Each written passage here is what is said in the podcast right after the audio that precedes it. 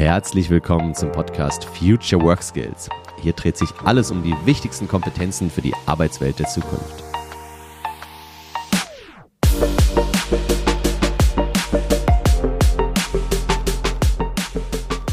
Ich bin immer noch Dennis Fischer und heute ganz alleine hier im Studio.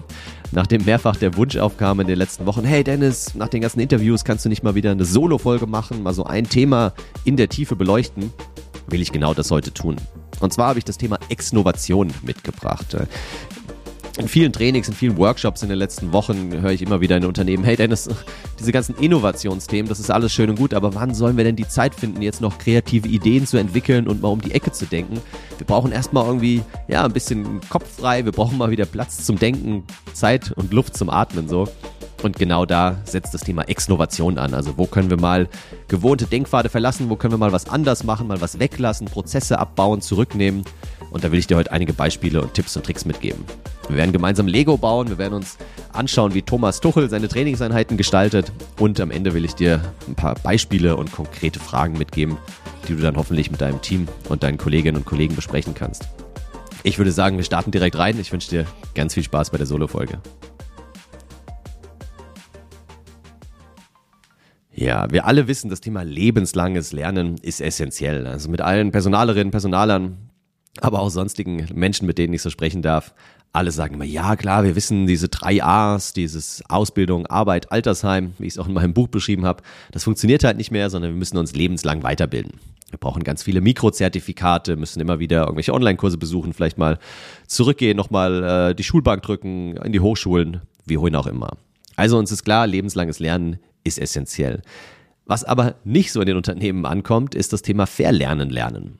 Weil wir schauen immer nur eben, wie können wir noch mehr oben drauf packen. Es gibt so ein schönes Zitat von Keynes, John Maynard Keynes, der schon vor über 100 Jahren gesagt hat, die Schwierigkeit ist nicht, neue Ideen zu finden, sondern den alten zu entkommen. Und ja, das beobachte ich auch so häufig, wenn wir irgendwie auf neue Ideen kommen wollen. Klar, da gibt es Kreativitätsmethoden, da gibt es ChatGPT mittlerweile. Ich habe mir jetzt gerade mal die Version 4.0 gegönnt und damit ein bisschen rumgespielt gestern. Es ist unglaublich, auf wie viele Fragen ChatGPT eine Antwort findet. Aber genau die Fragen sind ja das Thema. Nur wenn wir richtig gute Fragen stellen, dann kriegen wir auch richtig gute Antworten und die meisten sind halt dann doch relativ oberflächlich. Aber wie können wir es jetzt schaffen, mal so die ausgetretenen Denkpfade zu verlassen und vor allem mal was wegzunehmen, zurückzubauen? Ja, alle wollen immer nur mehr, mehr, mehr und das belegt auch ganz gut eine Studie aus Virginia. Da haben sie ja einen Versuchsaufbau gehabt. Ich versuche es mal zu beschreiben. Guck mal, ob du es dir vorstellen kannst. Also du hast einen einen kleinen Turm, der besteht aus mehreren Lego-Steinen. Obendrauf in der einen Ecke ist nochmal ein Stein und darauf ist so eine Lego-Platte befestigt. Das ist sozusagen das Dach. Aber es ist halt so ein bisschen wackelig, weil der Stein nur in der einen Seite befestigt ist. Und die Aufgabenstellung ist jetzt, man soll es so stabilisieren, das Dach, dass man einen Backstein drauflegen kann. Nebendran sind noch ein Haufen weiterer Lego-Steine, wo sie sich frei bedienen können. Allerdings kostet jeder Lego-Stein Geld ja, was machen sechs von zehn Leuten in dem Versuchsaufbau? Die holen sich weitere Steine, um das Dach oben zu stabilisieren, um dann den Backstein drauflegen zu können. So, was wäre die einfachere Lösung gewesen? Einfach den einen Stein in der Ecke wegnehmen, das Dach ein bisschen tiefer legen und das Endergebnis wäre das gleiche oder sogar noch stabiler und man hätte Ressourcen, in dem Fall Lego-Steine gespart. Aber das gleiche beobachte ich in Unternehmen häufig. Es passiert nicht, dass man mal eine Person zu wenig ins CC setzt, sondern man sagt immer lieber, ja, noch eine Person mehr ins CC, sicher ist sicher man macht nicht ein Meeting weniger, sondern macht lieber eins zu viel und dazu lädt man natürlich dann auch gerne eine Person zu viel ein, anstatt mal eine Person zu vergessen und sich danach zu entschuldigen. Und genau das ist das Thema bei uns Menschen. Wir sind nicht dafür gemacht, Dinge wegzulassen, sondern im Gegenteil immer wieder on top oben drauf zu bauen. Die Studie wurde in einem Buch beschrieben, das heißt uh, Subtract, ähm, eben von einem Wissenschaftler von der, von der Universität in Virginia, das Buch lohnt sich jetzt nicht unbedingt, äh, nur dass du es mal gehört hast.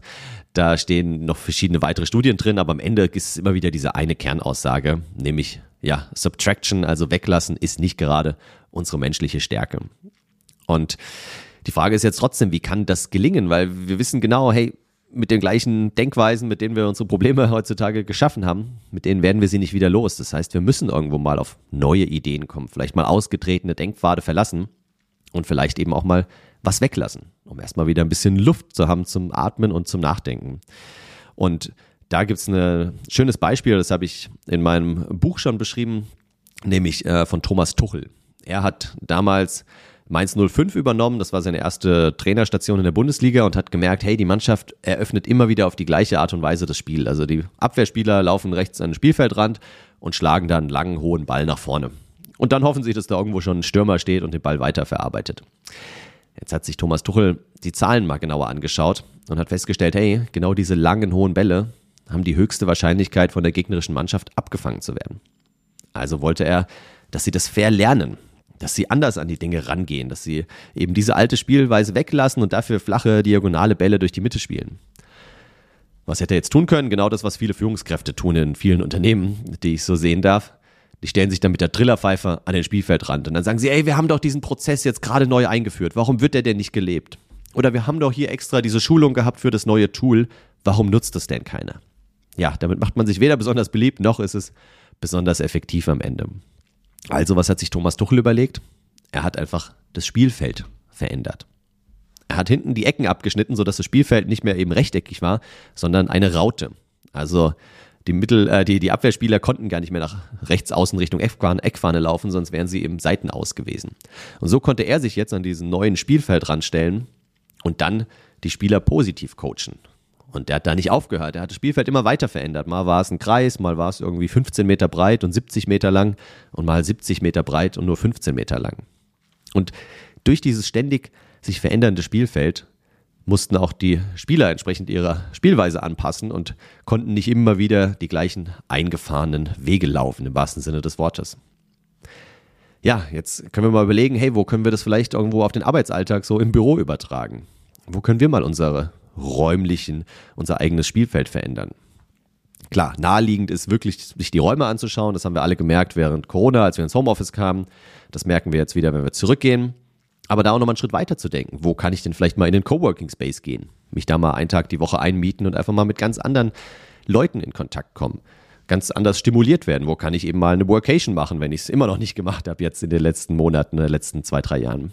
Wo kann ich mal von Mallorca, aus Südfrankreich, von Südafrika, von wo auch immer aus arbeiten, wenn es denn in meinem Job möglich ist.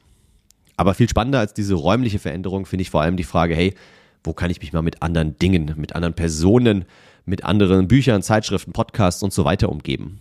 Weil all das hilft ja, mal auf neue Ideen zu kommen und vielleicht mal eben die alten ein bisschen zu hinterfragen oder vielleicht sogar äh, ja, zu verlassen.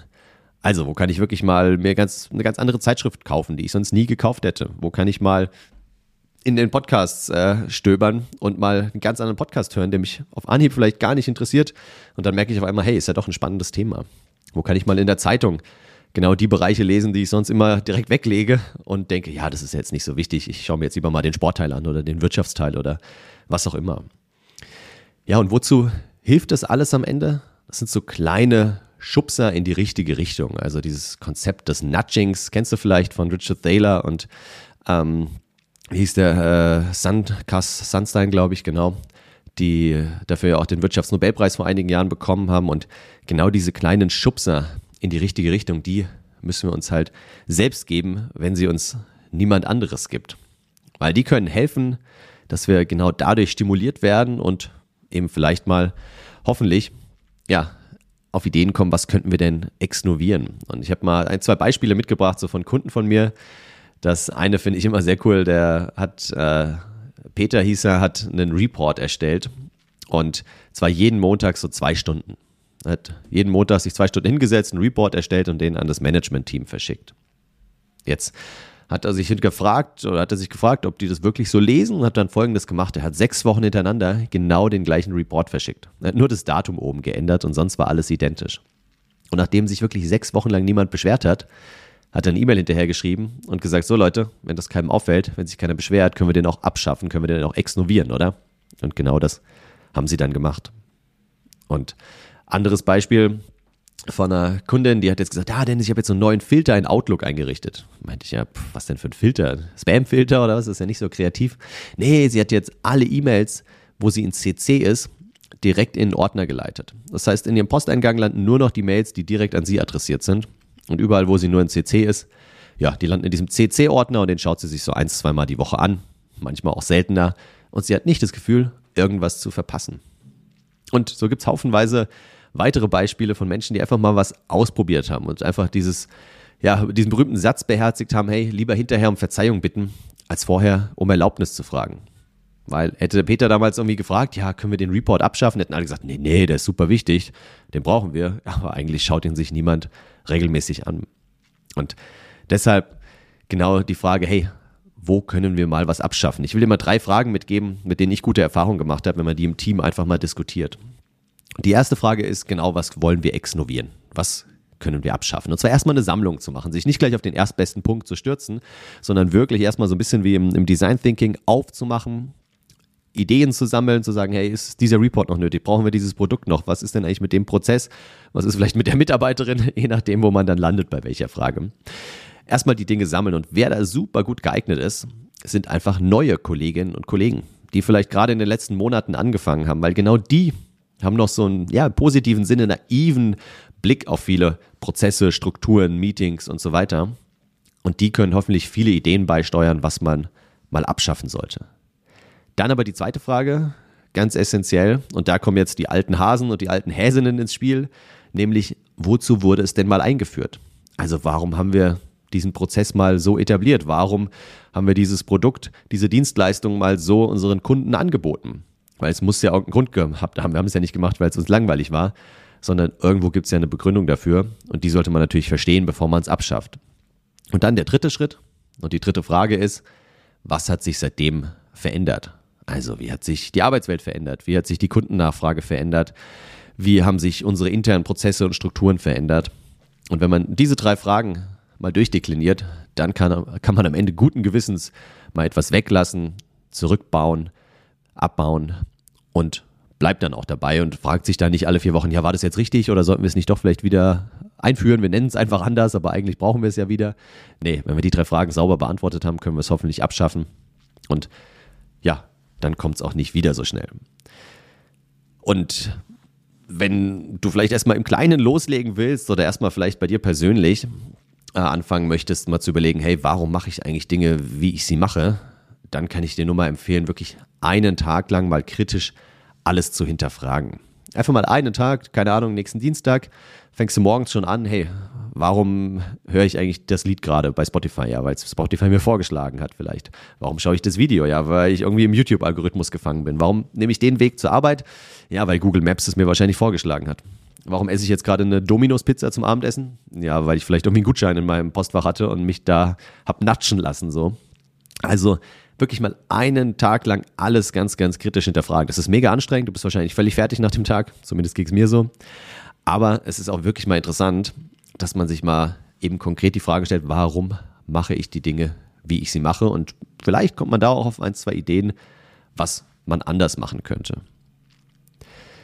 Ja, und damit sind wir auch schon am Ende. Ich hoffe, du hast ein paar Gedanken mitgenommen. Ich würde ganz gerne auch mit einem Zitat enden. Wir haben auch mit einem Zitat angefangen, und zwar von Alvin Toffler, ein Futurologe und Autor. Der hat schon in den 60er, 70er Jahren jede Menge Bücher über die Zukunft geschrieben und unter anderem damals schon äh, ja in einem Buch ein Zitat oder einen Satz gesagt, den ich sehr, sehr klug finde, nämlich die Analphabeten des 21. Jahrhunderts werden nicht diejenigen sein, die nicht lesen und schreiben können, sondern diejenigen, die nicht lernen, verlernen und umlernen können.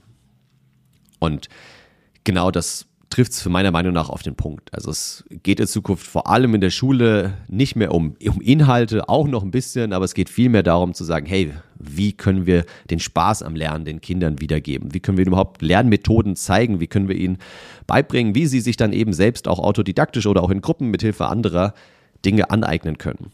Aber es geht eben auch darum, ihnen zu zeigen, hey, wo sollte man vielleicht den Status quo kritisch hinterfragen? Wo sollte man gewohnte Wege mal verlassen, mal was anderes ausprobieren und eben mal ab, bewusst sein Spielfeld verändern und dadurch hoffentlich auf neue Ideen kommen. Also, ich hoffe, in der kurzen Solo-Folge waren ein paar spannende Denkanstöße für dich dabei. Ich werde auf jeden Fall weitere kurze Solo-Folgen produzieren in den nächsten Monaten. Lass mir auch gern dein Feedback da per E-Mail, äh, über LinkedIn, wo auch immer du möchtest und gib mir eine kurze Rückmeldung, was dir gefallen hat, wo du gerne noch tiefer eintauchen möchtest.